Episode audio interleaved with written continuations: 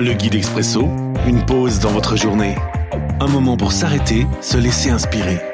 Chaque jour, un court texte biblique, un commentaire et des pistes de réflexion. 4 octobre. Aujourd'hui, dans 1 Jean chapitre 2, les versets 1 et 2. « Mes enfants, je vous écris ces choses-là pour que vous évitiez de commettre des péchés. Mais si quelqu'un commet des péchés, nous avons un défenseur devant le Père, c'est Jésus-Christ le juste. Lui, il s'est offert en sacrifice pour que Dieu pardonne nos péchés. Et Dieu pardonne non seulement nos péchés à nous, mais aussi les péchés du monde entier. » La parole est à la défense. Une réflexion de Daniel Osvalen. Lors de procès dans certains films, nous entendons cette phrase à un certain moment. La parole est à la défense.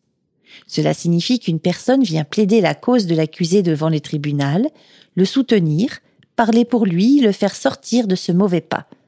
Parfois, cela réussit, d'autres fois, pas vraiment.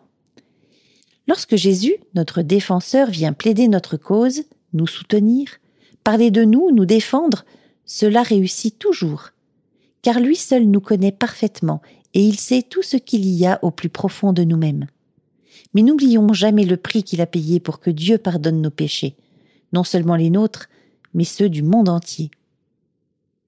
Réflexion. Suis-je toujours conscient du prix payé pour me donner la vie ? L'Expresso, un guide biblique accessible partout et en tout temps. Une offre numérique de la Ligue pour la lecture de la Bible, Radio R et Radio Oméga.